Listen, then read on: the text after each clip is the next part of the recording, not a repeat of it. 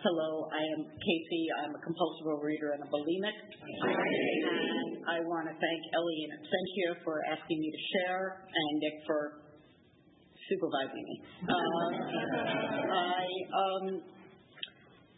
My story is unusual. It probably isn't unique. I don't know if it is, but it's unusual. And when I share at large groups, I try to make it less about the particulars and more about the things we have in common. The first step of the first word of the first step is we. So I'm going to get my particulars out of the way and then talk about the spiritual stuff, because that we all have in common.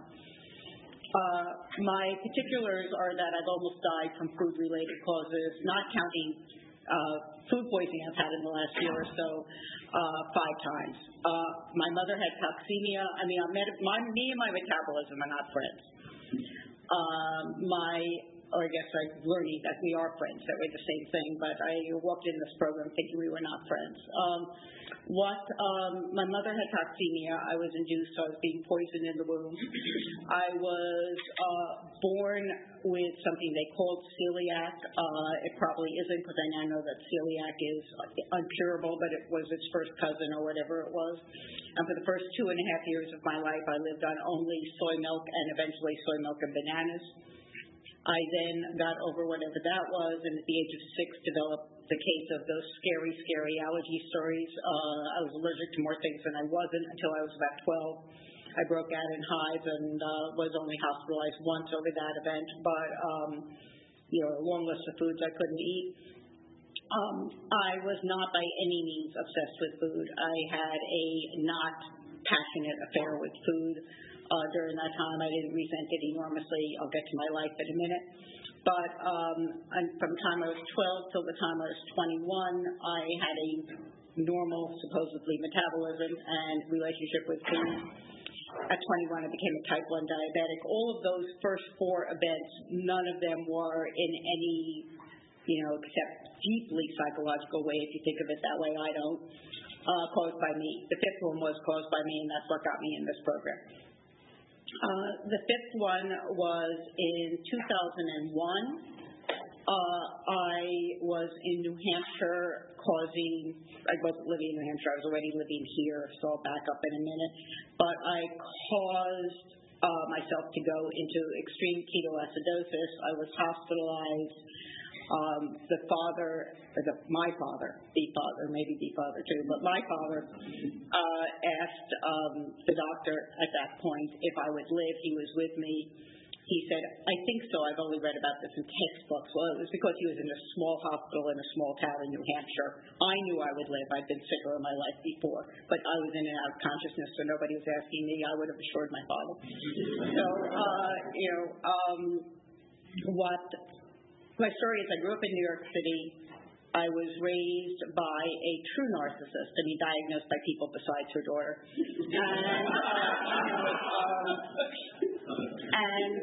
It was not easy. I was supposed to be exactly who she wanted me to be. Unfortunately, I was in many ways who she wanted me to be, but mostly from the eyebrows up. She's smart and clever. I'm smart and clever. We can be smart and clever together. We hung at museums. We read books. We went to intellectual movies, and I did all of that stuff from a fairly young age. I'm too smart for my own good. I'm one of those people. They sometimes say that you can't be too dumb for the program. You can be too smart for the program. And it's been the thing I've been trying to tamp down ever since I walked into 12-step programs, and I'm getting better at it. So I lived in New York City my whole life, what happens to people who are raised by narcissists is one of 2 things. We either implode and could get suicidal later or homicidal, or we explode and latch on to many, many, many other people who will take care of us. So I did the latter, and I developed a coterie of friends, some of them real sincere friends, some of them real people who care about me and who I care about.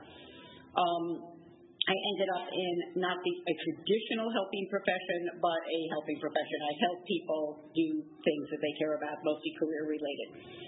And it worked. It worked. You know, I never felt good about myself. I really didn't feel good about myself.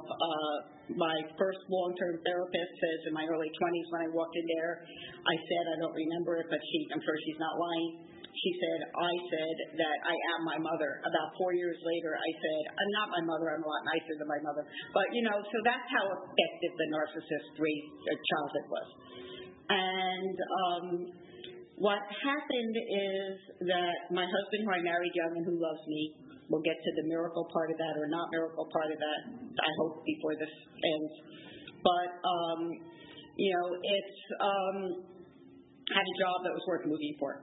So I picked up thousands and thousands of relationships and left them. I didn't pick them up. I left behind thousands of relationships, dozens of people who I really loved and who loved me, hundreds of people who I cared about a lot and cared about me, and thousands of people who I knew and could always be with. So if I didn't feel good about myself, which was frequent, daily, it didn't matter, because I would arrange to have breakfast or lunch or coffee or a business meeting with somebody, and they would feel good about me, so I would feel good about me. It worked. It really worked. It worked for years until I moved to California, and nobody felt good about me. Nobody felt bad about me. Nobody knew me. You know, all of a sudden it was like I had to be with me, and I don't like me. This is not good. So I used the other substance to excess first, in that program too, and then I put that down after I was here a couple of years. And surprise, it's the old whack-a-mole game, yeah, right? So you put down one thing, and the other thing pops up. And I had, over the years, as a type 1 diabetic, basically insulin is what helps you metabolize food, and I don't have any of my own. So if I didn't want to metabolize things I ate, I didn't take the insulin. It's a form of bulimia. It's called diabulimia. It's psychologically identical to bulimia. And So I'd do it for a day or a half a day or a couple of days. But when I put down the other substance, I wanted to eat because I needed something. So I then did it for longer periods, more intensely, and I got myself very, very sick. As I say, I was hospitalized in New Hampshire. Because I had been in the other program, I knew the steps. I only know how to live life two ways, anesthesia or steps. And, you know, those are my choices. And I wish you the kind of desperation that makes those your only choices. I mean, I assume you all liked anesthesia or you wouldn't be here, and I hope you like steps. What happened is that I curled up in a fetal position in this hospital bed. Step one, no problem. I was there. I had almost killed myself and not wanted to. So step one, I got a problem. Steps two and three, I am doing in that fetal position, hoping that I can be restored to sanity, hoping that there's something other than me that can restore me to sanity because I wasn't doing a very good job. I thought it was more important to be thin than it was to be alive. I mean, not consciously I didn't think that, but I was not wanting to metabolize my food and had made myself so sick that a doctor could say, I don't know if she'll make it for the next 24 hours. And again, it was one of those kind of eyebrows up intellectual things that in retrospect, it actually doesn't matter. I think I was sure I was going to make it. I might have been wrong. The doctor is the doctor. I wasn't. You know, I was just the patient. So in fact, I shouldn't be too smart. Maybe my confidence that I was going to make it was wrong. And doing step three, you know, had to turn it over. I had heard of Overeaters Anonymous. I had never been to an Overeaters Anonymous meeting. And when I returned to California from New Hampshire, got out of the hospital, picked up a little bit at the end of that vacation, and came back, I called Central. Remember the days when you had to call? And I called. I said, could you send me a meeting list? They sent me a meeting list. I went to my first meeting on Hiroshima Day. I don't think that's an accident. In 2001, August 6, 2001. I walked in a bit late because I couldn't find it. It's the meeting on Hill Street, and it's not obscure. I just had never been to that particular part of Santa Monica before. So I was the one who raised my hand. Have any newcomers arrived after the start of the meeting? Yes. I was not struck abstinent. I was not struck abstinent. I was struck willing, but not willing to go to any length. You know, and I do believe that half measures avail us nothing in terms of complete recovery. I don't believe half measures avail us absolutely nothing. My physical health from that moment on was substantially better than it had been. It is now better than it's been maybe ever, but except pre-diabetic. But you know, but it's I wasn't entirely willing. During my first 4 or 5 months, I'm sorry, I'm misspeaking.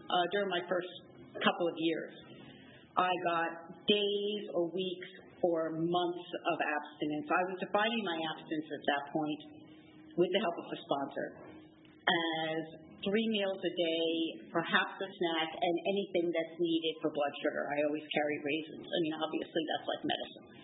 So, I couldn't do that for more than 7 months at the most. It just wasn't how I worked.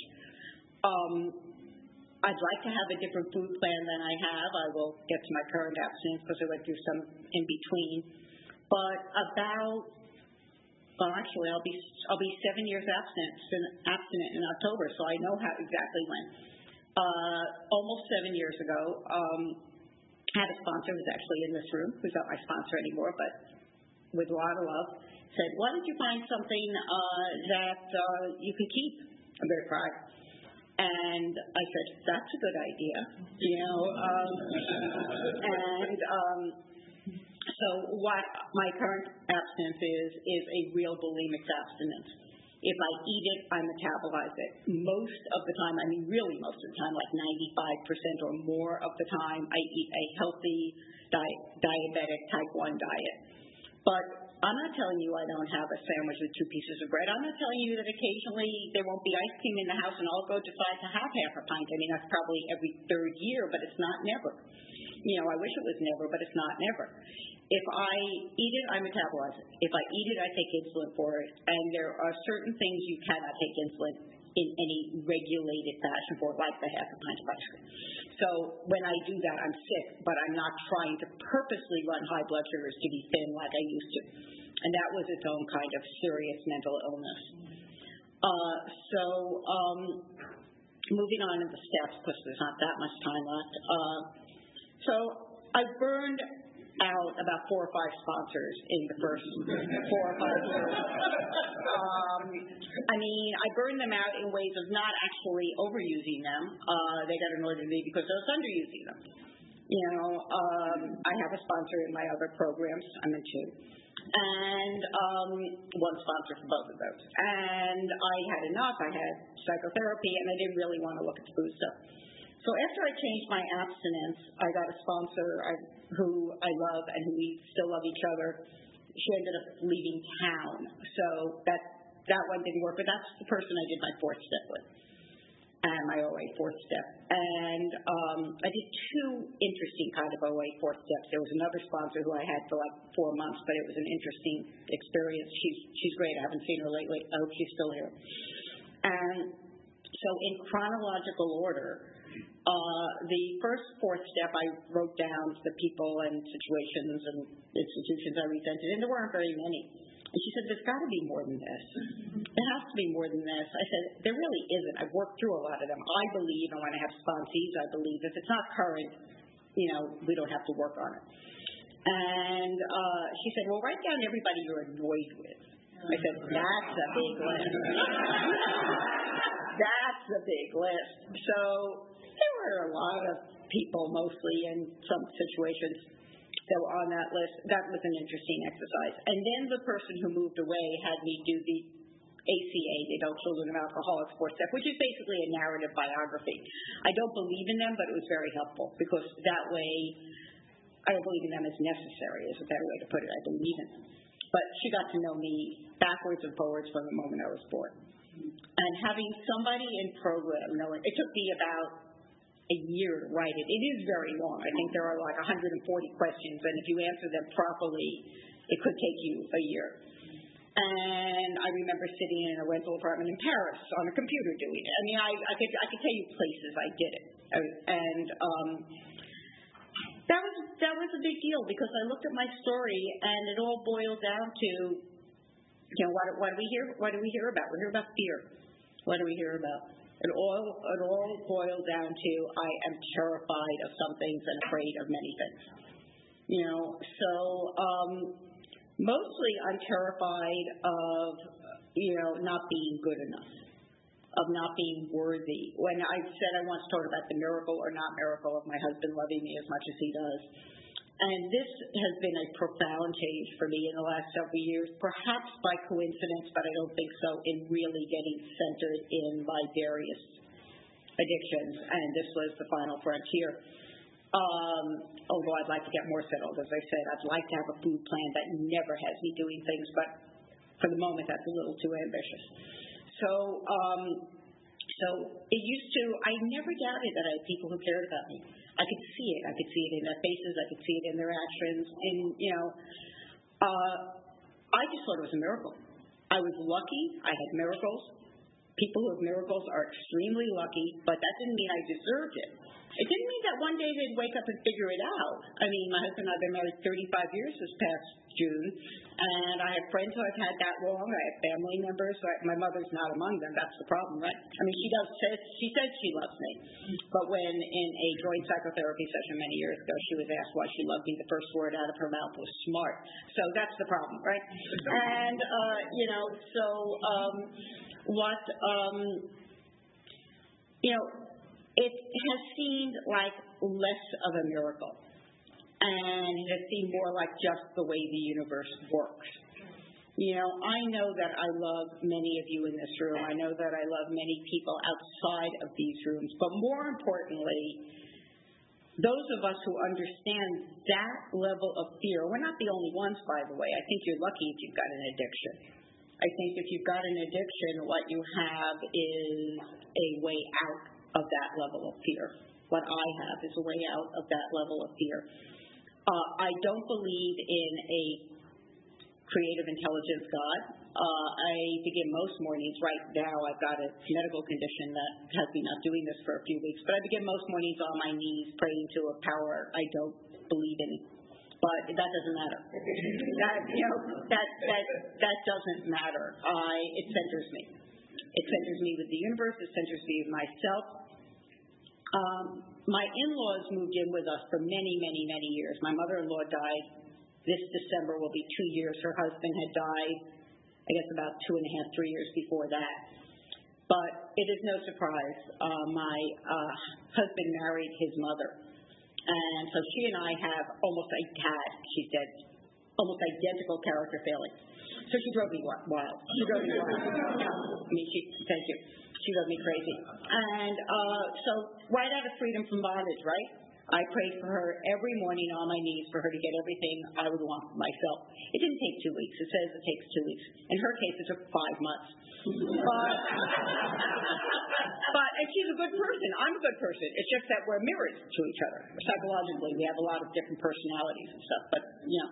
And that means that 5 months out of about, other than 5 months out of about 10 years, I love that woman.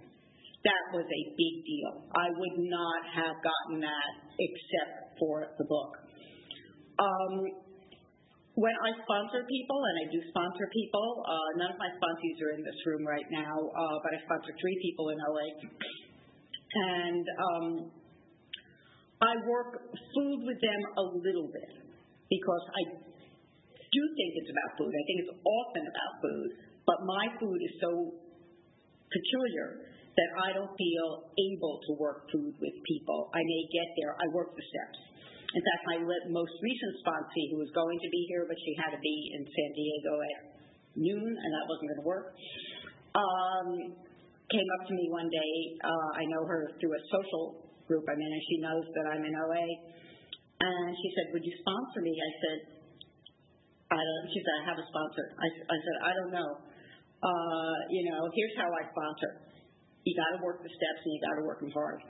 And we have to really do assignments." She's great. You know, I mean, my step 1 assignment if any of you are feeling new, or nobody raised their hand that's actually new, is I want at least 3, and ideally no more than, say, 10, because they all end up looking identical. Stories about moments where food absolutely destroyed something in your life. My closest personal one is there's a woman I work for with, that's a strange line in that case, but who I liked and who adored her father. Her father died, and not suddenly, not, but he was an old man, but she loved him, and he died. I went to the funeral, and then I didn't go to the house of mourning because I stopped at Burger King instead. I mean, I wanted to be there and support her, and I didn't. I made amends to her many years later, and she said, "What are you?" I mean, I'm sure she was in sorrow. There were, enough people in her home, but I made amends. We make the amends for ourselves. If we're forgiven, which we usually but not always are, that's a plus, but it's just a plus. So 10, 11, and 12, I heard a great share on Ken the other day, which I never focused on this being the primary aspect of Ken, and it seemed right. I haven't investigated it enough to know if it's right, but I'll pass it on anyway, which is that what Ken is about is having the ability to observe yourself. That if we can actually see what we're doing, see what we're thinking, see, what we're feeling, that the rest of it will fall into place. That 10 is about giving up denial, and on a daily basis. I mean, maybe we gave up denial earlier, but giving up denial on a daily basis. So I hope I've helped somebody here, and I thank you. This is the time for questions only. There is no sharing of this meeting. If you need to share, please do so with any one of us after the meeting. Also, please remember that the opinions of the leader are my own and not those of Overeaters Anonymous as a whole. When asking questions, you need not identify yourself. Please remember, if you ask a question, your voice may be audible on the OA podcast. Because of the recording glitch today, I will be certain to repeat the questions because your voice will not be heard. Diane? Thank you very much, Casey. Could you speak about how you do a 10-step today? Could I speak about how I do a 10-step today? Yes. I think, there are two parts to the 10-step, and I'll speak about them both. The first part is when I am wrong, promptly admit it. I try to know when I'm wrong. I try to know when I've done something that I shouldn't have done. I occasionally get paranoid and have to check it out with somebody else if I'm not sure, but usually I know.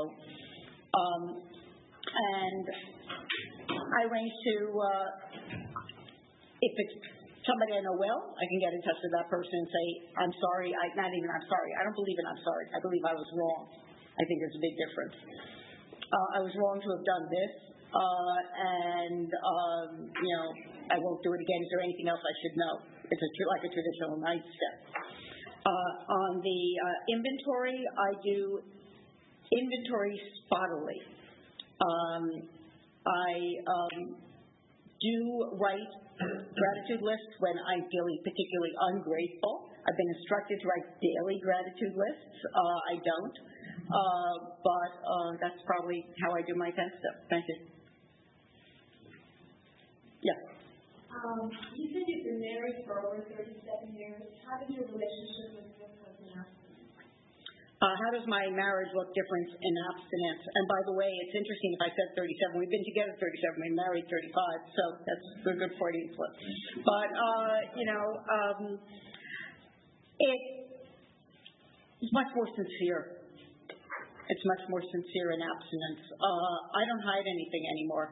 Here's a funny story, and then we'll move on. After I did not yet have my current abstinence, but I was in one of those long-ish for me, weeks or months periods of abstinence in the beginning of the program. And some friends came over with one of those Victor Benish alligator things. And a lot of it was left in a box. We had a dog who was a compulsive overeater. My experience is most dogs. Most dogs are compulsive overeaters. Like the one I have now is not, but most dogs. And so the kitchen door was open, the dog ate all that stuff, and the next morning I got up, saw that, went into my husband and said, if you were planning on having that breakfast, he's a total normie.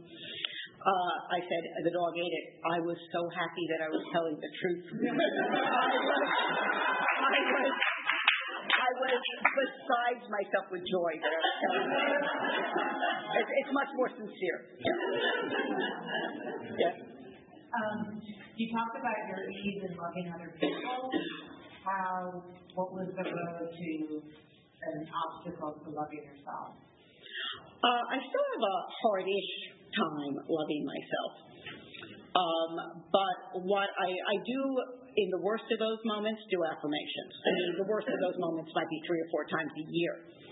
But my sponsor in my other program, when I get really down, makes me do this. She says, I want you to write a list of all the things that are good about yourself. And, I could go on for a bit, so that's what I do. Thank you. Thank you, Casey. It's good to hear you.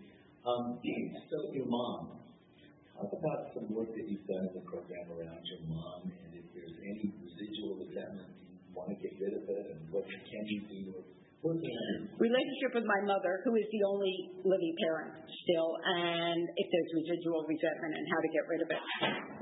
Well, let me start by saying that I was supposed to be on a plane to visit my mother, who lives in South Florida. You know, old Jews go to the West Coast, old Wasps go to the East Coast, Wasps go to the West Coast. But, she's there. I was supposed to be on a plane to see her next week. By having a large dog sit on my lap for hours, I developed phlebitis. So I don't know if that was conscious or subconscious, but I can't get on that plane. So, I'll be there in September-ish is my guess. But I've just come to, it's acceptance. It's acceptance. I'm not convinced I love her any more or any less than I've loved her for a long time. But it's a real Al-Anon program with her. I mean, it's release with love. If I didn't release her control over me, I was going to be in big trouble. So I had to release that. And now she and I are friends. Unfortunately, we were always friends. But I wanted more. Now don't want more. So thanks. So why do you like doing the life here? Why do I like doing lifeline so much? Because I think there's wisdom in lifeline, and although I've heard it from a few others in their lifeline pitches, I don't hear it that often. I always try to find, at the most, say 4 sentences, 1, 2, 3 sentences to read from lifeline. I also really believe, maybe this is just my way of caring about people. You know, my parents, by the way, were diehard, both of them, activist, political people. I mean, I was raised in the civil rights movement. It had nothing to do with me. It just had to do with wanting to do the right thing for the world. And I do believe that lifeline is crucial to people who don't have as many meetings as we do. Following up on your question about your mother, that's how you're dealing with it now. How did you deal with the childhood memories and narcissism, the things that really affected you and shaped you? With a lot of work, with a 3 program, psychotherapy with various therapists, including one I'm in now. About 7 years ago, I did the psychoanalysis bullet, and if anybody else is qualified as having a major eating disorder, which I don't know if just compulsive overeating counts in the law, it might.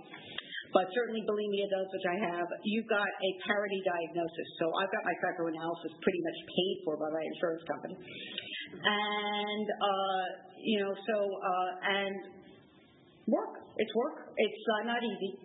And by the way, I have found, and a few of you have it, trolling the internet one night for narcissistic people. No, I mean, not looking for narcissists, looking for writing.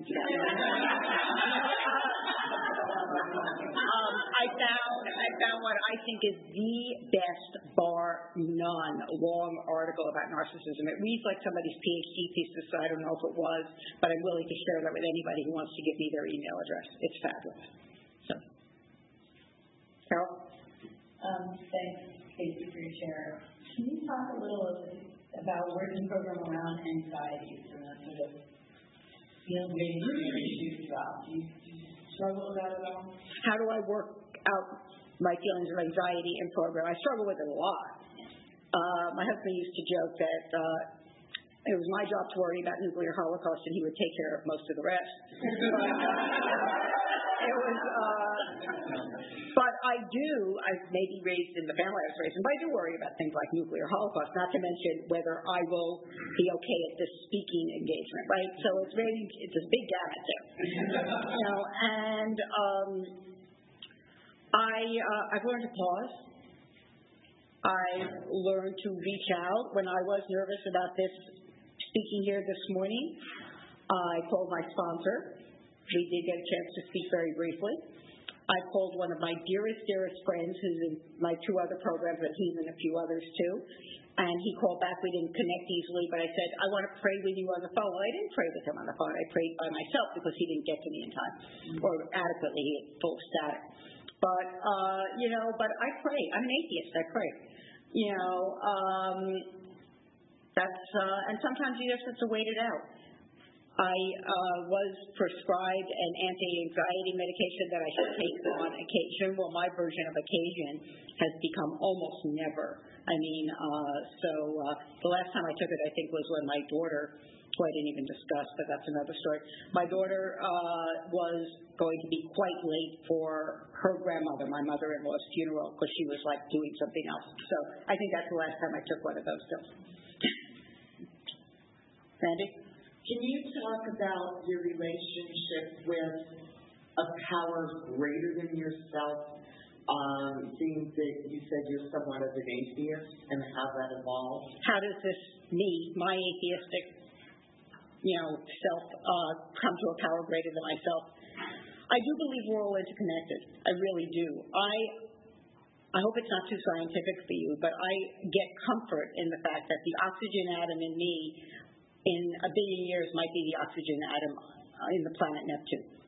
I mean, you know, that does give me some kind of safety of believing we're all interconnected. I don't think it's all beautiful. You know, the only two people who God ever actually spoke to in the Old Testament both got majorly messed up.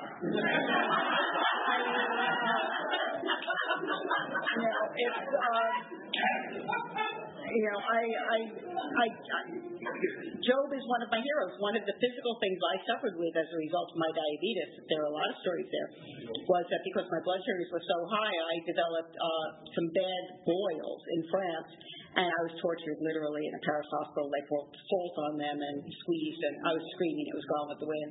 But, you know, but I... When I got done, I read where boils were in the plagues. You know, they're about the middle. But the sixth, I think.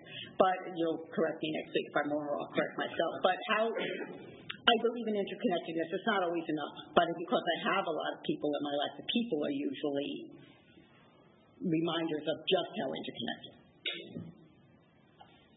Do you have any siblings? And if so, how did you relate? Oh, I don't have any siblings. It would have been helpful. Can you talk about service and how it changed you? I'd be happy to talk about service.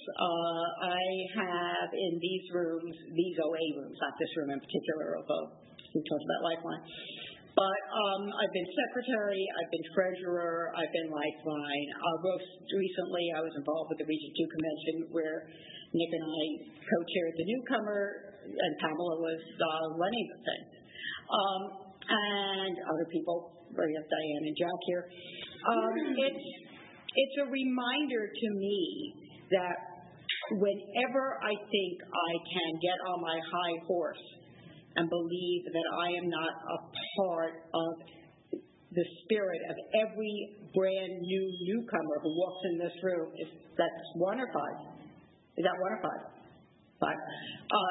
Not part of the spirit of every brand new newcomer. It reminds me that I am a newcomer, that I'm the person who said, when asked, has anybody come into the room since the meeting began, that I am that person, and I am that person daily. So thank you.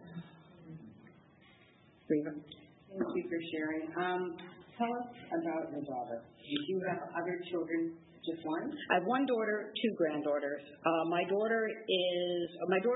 Or your relationship with your daughter? Well, but I'm going to tell you about my relationship with my daughter by telling you about how she relates to my disease. For years, as I say, I was not taking good care of my health before I moved to California, on and off, but you know, not as badly as almost died, but badly enough that it wasn't good. And I shouldn't say I know I was fertile during my fertile years, and not anymore, but I know I was fertile during my fertile years. And I chose to adopt because I didn't want to go through, I said I didn't want to go through a diabetic pregnancy. That was not true. I have lots of friends, mostly in my diabetic support group, who have children who they've gone through the diabetic pregnancy. I didn't want to go through my diabetic pregnancy because I was taking such bad care of myself that I would have given birth to a possible vegetable. So one of the things I lost from my disease is having a birth child. One of the things she gained from my disease is being adopted by us. We were pretty good parents. But what happened is that there are sometimes in birth families too, but often in adopted families, just kind of mismatches. And I don't know how much you know about adoption. It's a long conversation, but we're a mismatch. And we tried hard, and she is somebody who I don't quite understand. She is clinically depressed, not totally out of life, but clinically depressed, on meds. She's got two husbands and two children. Our older granddaughter is the one we're closest to with the first husband, and she doesn't see that child anymore. She just doesn't see that child. We see that child often. She's, as my husband put it, she's ready to, she did a do-over. New husband, new baby. And it's very heartbreaking to me, another Al-Anon issue. So, thanks.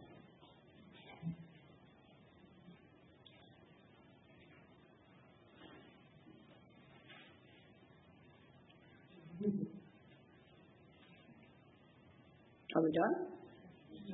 2 minutes? I'll take repeats. Yes? Thank you so much. You talked about your mom and your first word is trying to be smart. Do you find that judgment come up in you and for other people? Do I care about whether people are smart? Is that what you're asking? I care, but not in a heartfelt way. It took many, many years, but in my 20s I got this one. It wasn't many years, like recently. I don't think smart's a virtue. I think it's a tool. There are many smart, evil people. You know, it's a good tool. I'm happy I have it. I may not always have it. I don't know. My mother's in her older years going, well, actually, she's an alcoholic, so she's got, what is that? Korsakoff syndrome. It's like Alzheimer's, but a little, it doesn't get as severe. And, what I noticed, I guess that's the best way to put it. I notice. And when people aren't smart, then I just, have an easier time automatically, first off the bat, talking to those people from my heart. You know, if I can't talk to you about, intellectual literature or politics, it's actually better for both of us.